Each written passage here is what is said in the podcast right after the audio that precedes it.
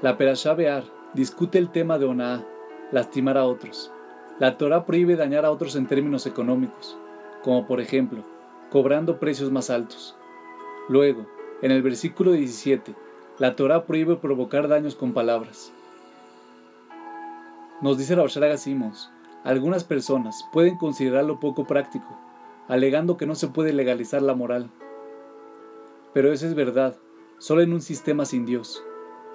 Si somos conscientes que Dios nos está supervisando, entonces las relaciones interpersonales también tienen un estándar de correcto o incorrecto. Por eso, el versículo 17 concluye con las palabras, y debes respetar a Dios. El Talmud discute qué es lo que está incluido exactamente dentro de la prohibición de dañar a otros con palabras. Una idea es que no debemos recordarle a otros su pasado negativo. Digamos que David era un soltero descontrolado, que ahora se ha asentado y se ha transformado en un respetable hombre de familia. Él trabajó duro para dejar atrás los días de descontrol y sería vergonzoso, incluso doloroso, recordar la historia de su pasado.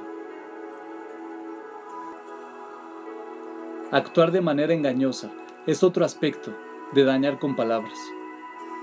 Digamos que no estás interesado en comprar una computadora nueva, solo quieres saber qué modelos nuevos están disponibles.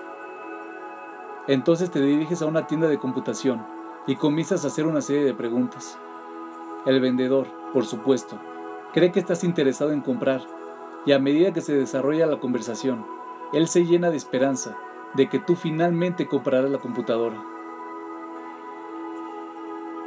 Existe una suposición implícita de que uno entra a una tienda para comprar. En este caso, tus preguntas están de hecho engañando al vendedor, a pesar de que no sea intencionalmente.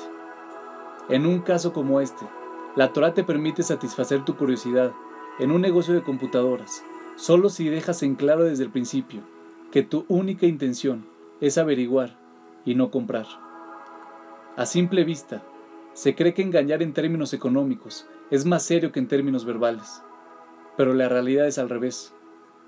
La propiedad de una persona es externa a él, sin embargo, los sentimientos son una parte esencial de la persona. Ser cauteloso con los sentimientos de la otra persona es a los ojos de la Torah una gran mitzvah que todos deberíamos tratar de cumplir.